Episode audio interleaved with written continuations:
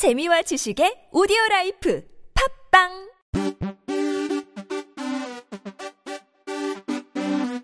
지금은 지금은 지금은 그냥 들어.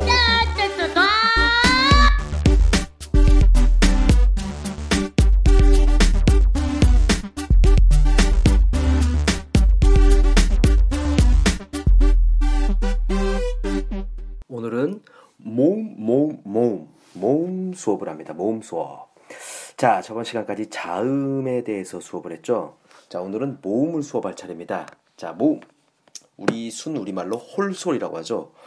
어, 홀로 소리 난다는 얘기입니다. 홀로 소리 난다. 쉽게 얘기하면 어렸을 때 배웠던 아야 어여 오요 유이 뭐 이런 거 있죠. 예, 이런 것들을 모음이라고 해요. 근데 보통 이제 우리가 아야 어여 우유 할 때 이제 앞에 이응자를 붙이죠. 그래서 이제 글자를 만드는데 사실은 그 이응은 음 가는 없습니다. 그냥 기호만 있을 뿐이죠. 사실은 그 뒤에가 진짜 모음이고 앞에 이응은 그냥 음가가 없다라고 하는 건데 어, 모음에서 중요한 게 뭐냐면 자음에서 이제 좋은 위치, 좋은 방법을 나눈 것처럼 모음에서는 혀의 위치가 중요해요. 그 다음에 혀의 높낮이가 중요하고 입술 모양이 중요합니다.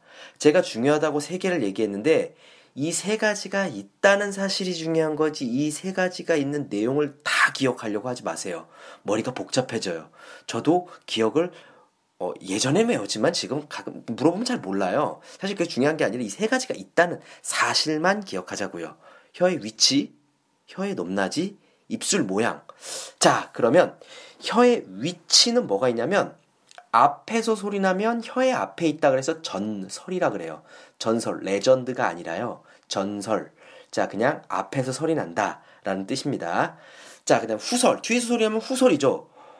자, 그런데 자음하고 좀 다르게 이거는 실제로 구분이 어려워요. 이게 앞에서 소리 나는 건지 뒤에 이, 어, 이게 앞인지 뒤인지 헷갈려요. 왜 그러냐면 이 모음이라는 이 발음 자체는 어, 자음에서 배웠던 그 경국의 음 이제 센 입천장과 여린 입천장 그 사이에서 소리 나거든요. 사실은 굉장히 그 미세한 부분 그 두 개 소리 나기 때문에 약간 이렇게 음성학적으로 보는 학자들이 구분한 거지 우리가 일상적으로 이게 전설이냐 후설이냐 구분이 잘 안 돼요. 자 그렇기 때문에 있다는 사실 정도만 알고 있죠 우리가 전설과 후설. 자 근데 한 가지 기억해야 될 거 요거 하나는 기억하죠.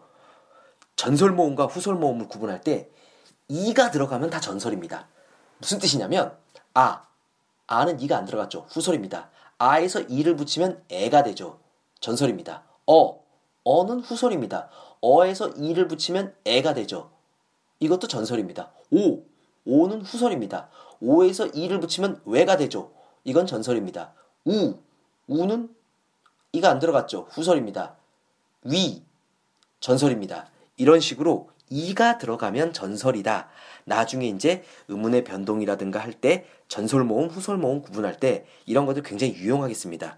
요 정도만 알고 있으면 되고요. 혀의 높낮이는 뭐 고, 중, 저로 나눈다는 사실만 알고 있죠, 우리. 그 다음에 이제 입술 모양. 입술 모양은 입술을 동그랗게 오 해보세요. 오. 오 해보면 입술이 동그랗게 되죠. 이게 동그랗게 된다 그래서 한자로 원순이라고 해요. 원순. 으 해보세요. 으. 으 할 때 입술이 평평하게 되죠. 그래서 얘는 평순이라고 해요. 요런 것들이 있다는 사실만 기억하죠. 자, 중요한 것은 혀의 위치에서 전설과 후설에서 전설은 이가 들어간 게 다 전설이다. 라는 사실. 자, 그 다음에 두 번째. 그럼 세종대왕님께서 어떻게 모음을 만들었을까? 크, 오묘한 이치가 있었겠죠. 어떤 오묘한 이치로 만들었을까? 이런 것들 보고 제가 저번에도 얘기했던 것처럼 제자 원리라고 합니다. 제자 원리. 제자 원리는 일단 뭐가 있냐면, 어, 굉장히 심오하게 만들었어요. 하늘. 하늘을, 저 하늘을 그냥 어떻게 그릴 수가 없죠. 점으로 찍었어요. 이 점. 이거는 양성입니다. 양성. 양성. 굉장히 양기가 많다는 거죠. 자, 인간은 서 있죠. 그러니까 세로로 짝대기를 쭉 껐어요. 그래서 이거를 인간의 모양을 본뜬 거죠. 중성입니다. 땅은 평평하니까 가로로 짝대기를 쭉 긋니다. 이거는 땅의 기운이기 때문에 음성입니다. 자, 이런 식으로 하늘과 인간과 땅이라는 어떤 그런 세 가지 이치를 바탕으로 해서 본떠서 만든 게 모음입니다. 자, 그 다음에 이제 가끔 가다 보면 이제 양성 모음과 음성 모음이 이제 나올 때가 있는데 양성 모음은 쉽게 아, 오, 밝은 소리죠. 우, 어는 어둡죠. 음성입니다. 이런 식으로 구분을 하시면 되고요. 어, 모음을 만들 때는 기본자, 아까 말한 하늘과 인간과 땅의 점과 세로와 가로, 짝대기들을 그냥 그것만 둔 게 아니라 초출자라 그래요. 초출자. 초출자가 뭐냐면 어, 아래아를 하나만 붙인 거예요. 예를 들어서 이에다 아래아를 하나 붙이면 아 같은 게 되죠. 어, 그 다음에 의에다가 아래아를 하나 붙이면 오나 우가 되죠. 이런 걸 보고 초출자라고 하고요. 제출은 아래아가 두 개 붙은 겁니다. 쉽게 점이 두 개 있는 거죠. 이런 식으로 해서 이제 모음을 만들어가기 시작하고 나중에는 이제 두 개를 섞기도 하죠. 어, 이런 것들. 자, 그래서 모음에서는 지금 어, 오늘 기억해야 될 것, 중요한 것, 모음에 분류해야 된, 모음에 분류해서 혀의 위치, 전설과 후설이 있다.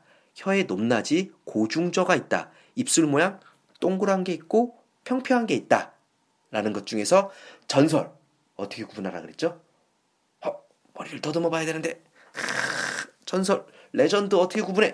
이가 있으면 다 전설입니다. 이 모음이 있으면 어떤 글자든지 하여튼 이 모음이 있으면 전설이 전설입니다. 자, 제자 원리.